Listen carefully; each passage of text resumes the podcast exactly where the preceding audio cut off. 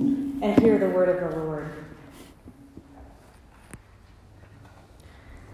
Some Sadducees, those who say that there is no resurrection, came to him and asked him a question Teacher, Moses wrote for us that if a man's brother dies, leaving a wife, but no children, the man shall marry the widow and raise up children for his brother.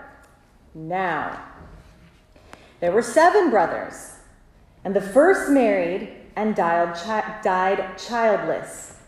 Then the second and the third married her. And so, in the same way, all seven died childless. Finally, the woman also died in the resurrection, therefore, whose wife will the woman be? For the seven had married her. Jesus said to them, Those who belong to this age marry and are given in marriage. But those who are considered worthy of a place in that age and in the resurrection from the dead neither marry nor are given in marriage. Indeed, they cannot die anymore because they are like angels and are children of God, being children of the resurrection. And the fact that the dead are raised, Moses himself showed in the story about the bush, where he speaks of the Lord as the God of Abraham and the God of Isaac and the God of Jacob. Now he is the God not of the dead, but of the living. For to him all of them are alive. And then some of the scribes answered, Teacher, you have spoken well. For they no longer dared to ask him another question. Friends, this is the word of the Lord. Thanks be to God. Well, our text today is about people who are looking for a way to find and to hold on to their own perspective. And our text today also illustrates how it has always been challenging to talk about God and about religious beliefs about how we understand God, and about what we think those beliefs mean for the rest of the world. It has always been a very big challenge. Just to situate our context for where we are in Scripture today, if you flip two pages forward, you'll see that we have Jesus on the night of the arrest. So that helps us to know that we are at the end of Jesus' ministry here, or at least we're approaching the end. And that usually means that the stakes are high. And what that means is that everybody is feeling charged, right? So this is not the beginning of the ministry where things are sort of nice and smoothly rolling. This is the end where there's a lot of opinions and a lot of people have taken different sides. Most people know who he is and exactly what they think about him.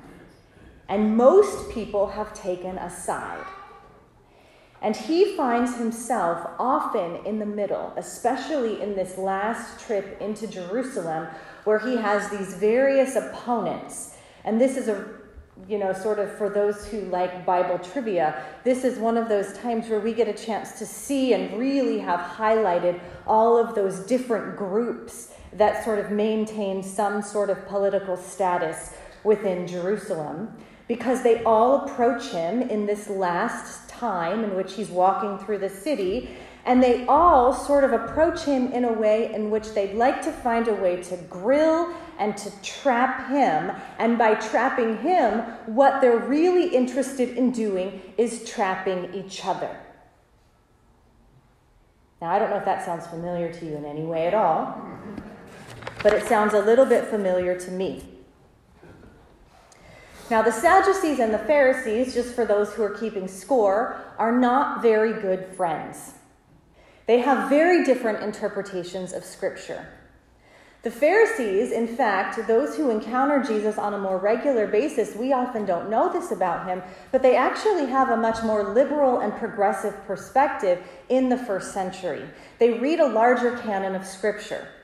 The Sadducees, as it were, they only read the canon of the first five books of Scripture called the Torah. Those are called the five books of Moses, and that is the only book, plural, that they read. Okay? The Pharisees, they also include the writings, the Psalms, and the prophets. So they would have a more expansive scripture, a more expansive canon that they're drawing for, drawing from. In addition, the Sadducees, and the text kind of helps us understand this, the Sadducees do not believe in the resurrection. Now, keep in mind, this is before the death and the resurrection of Jesus. The resurrection was an idea that existed within Jewish tradition. We see glimpses of it within the Psalms and the prophets. So it was an idea that was not new in the first century. It was an idea in which the people of God were looking forward to the resurrection. Okay? The Pharisees were part of that group. The Sadducees were not. They declined the idea of the resurrection. Part of it is because they only read the first five books of Moses, and they would argue that within those five books, one was not able to see glimpses of this idea called the resurrection. The Pharisees had a more expansive perspective, and they would argue that in the Psalms and in the prophets, you do get glimpses of this idea called a resurrection.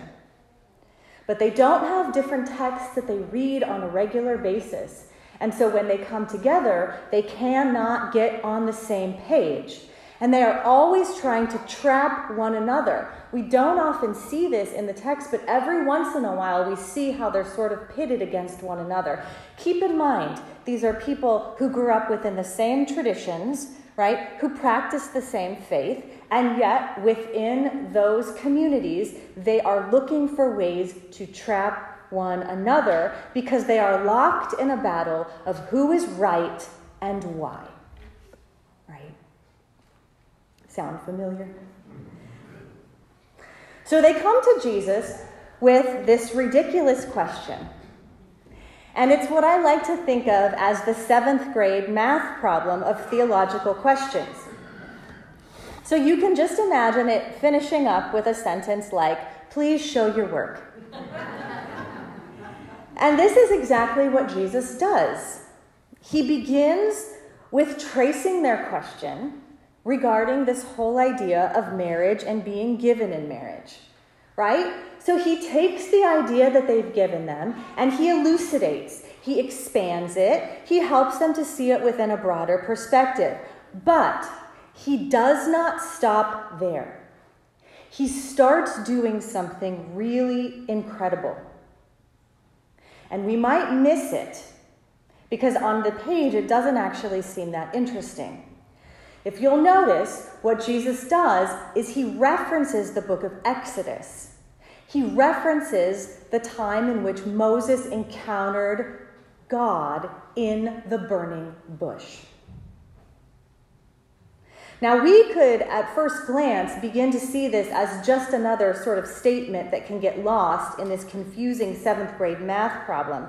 But keep in mind what the Sadducees used as their scripture. The first five books of the Bible, the book that we refer to as the Torah, only the books of Moses. So Jesus not only engages their question, but he takes them right into the heart of their own tradition in order to answer it. And this is very deeply compassionate communication.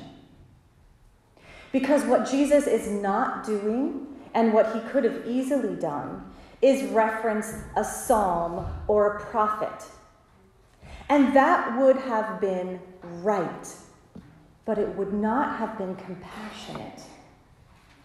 Because he was able to take something that the Sadducees knew and experienced and believed to be their own sacred text and help them to understand that it is within that location that they can begin to find the answer to their questions.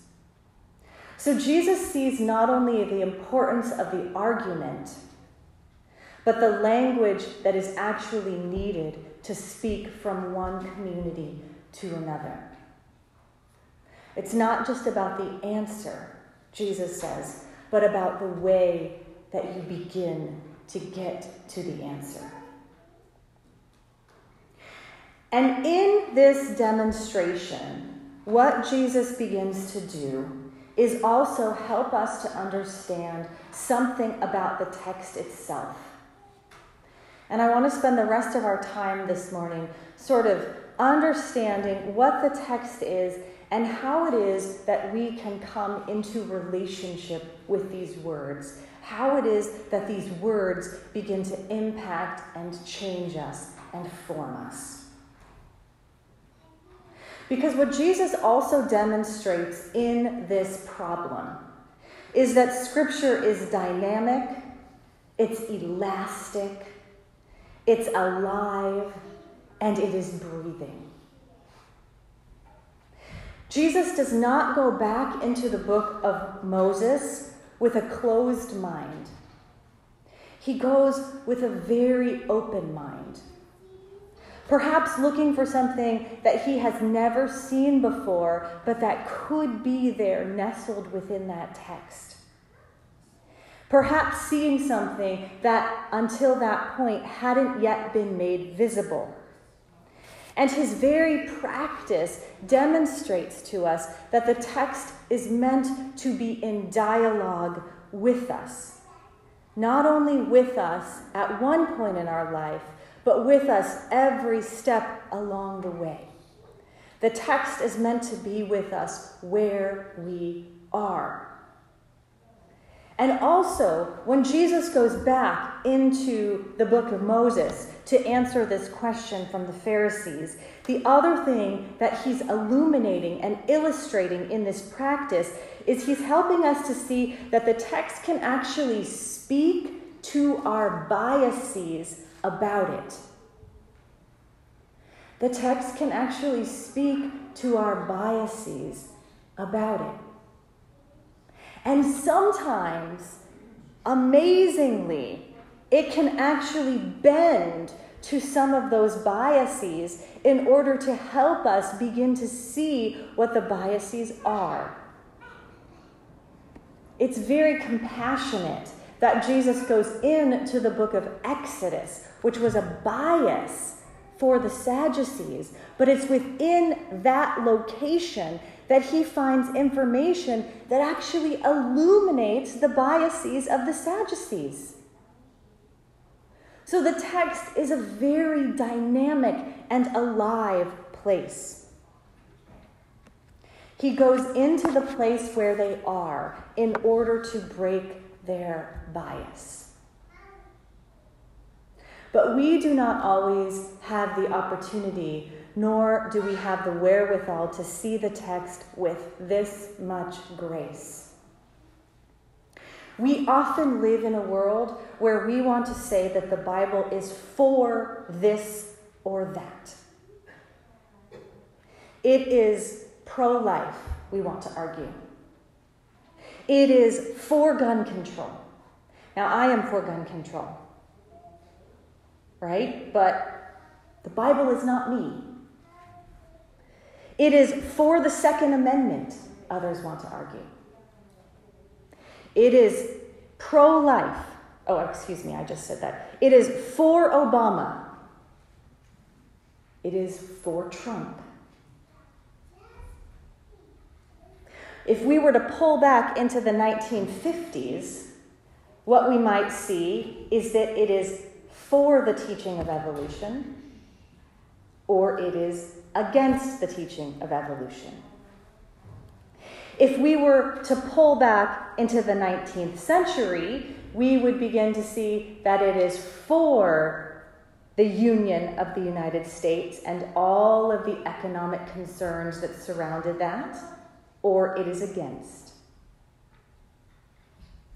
If we were to pull back into the 17th and the 18th centuries, we would now brace yourself because this is not going to be comfortable for us, but we would begin to see that the Bible was used to actually before be for the separation of the races. Right? We have evidence that people used to argue for that stay within that landscape, and you have other documents that help you to see that the Bible was used for land ownership. That it argued for that. Or that the Bible was for manifest destiny.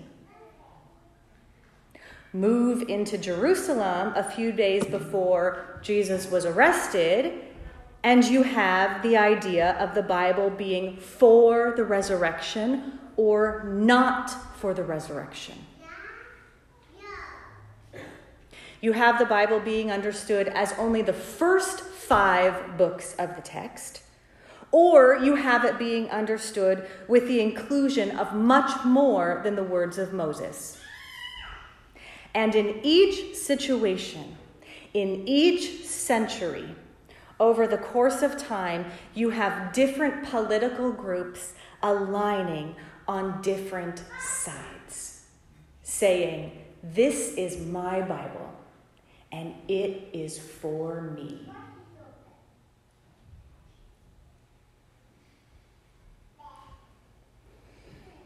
And what does Jesus do about all of these things?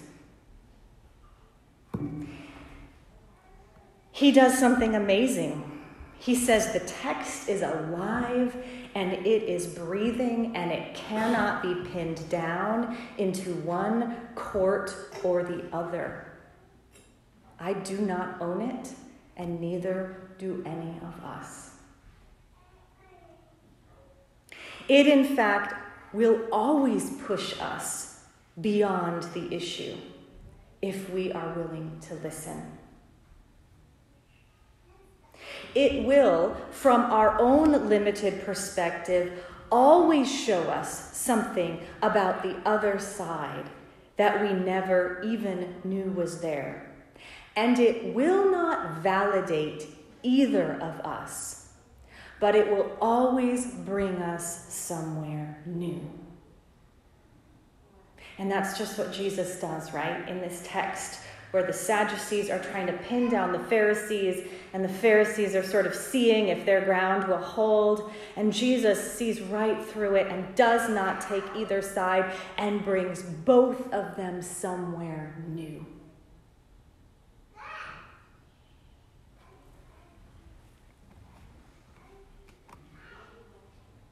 Anybody know what a nurse log is? Yeah, most everybody does. Um, Nurse logs are found in almost every forest of the Pacific Northwest here. And at first glance, they are just dead wood, right? Pointing in a particular direction, taking up a very clear and particular space. But are they dead or are they alive? Do they have one particular end and one message? Some people see the text as only the log itself, occupying one particular space, pointing to one particular message, and incapable of anything else. But nurse logs harbor new life. In fact, whole trees can grow up from the rich humus of a nurse log. Nurse logs help to create. We know that nurse logs are not dead. They are, in fact, rich resources of life that we cannot live without. Friends, the Bible is nothing if it is not a witness to the living God who actively loves this world. It offers us nothing beyond that information. and if it bears witness to a living God who moves towards this world in love, then we will never be able to pin it down, lock it up, or make it ours. It will always be free, and it will always speak for itself. And if it is a witness to the living God who moves towards this world always in love, then it will always harbor life. It will not be a place of finality, but it will be a place of generative imagination and growth. And it always has been that. And we see Jesus illustrate that in this very simple exchange, where he does not side with either the Pharisees or the Sadducees, but instead he illustrates that the book of Moses, in fact, something that they never would have anticipated, something that goes way back before the Psalms and the prophets, that the book of Moses bears witness to a living God that is bound by neither time nor space and that that living God is alive and breathing, and you do not need the Psalms and the prophets in order to confirm that there is resurrection because it is within the DNA of God as God's self who speaks from the burning bush at the very start of this whole journey. Alive and breathing, the God of the living from the time of Moses, from the time of Abraham until now.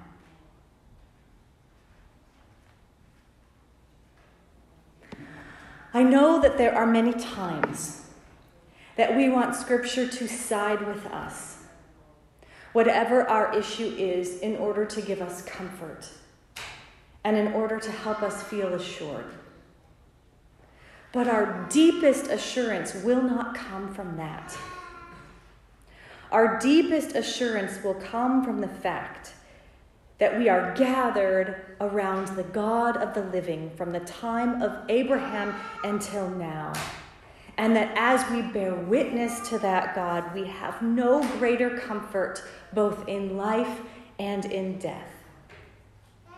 And so, the peace that we have for us for this time and space is that we do not need to be right.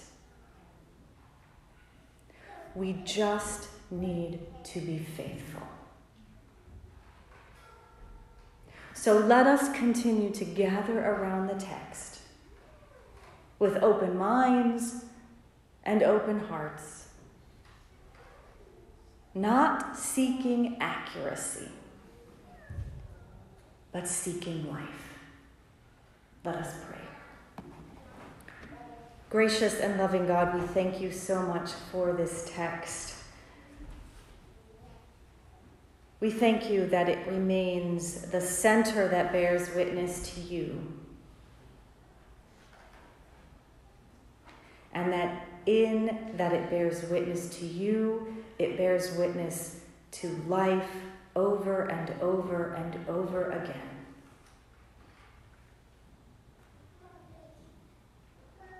May we gather a taste of that life this week. In your name. Amen. Friends, let us stand.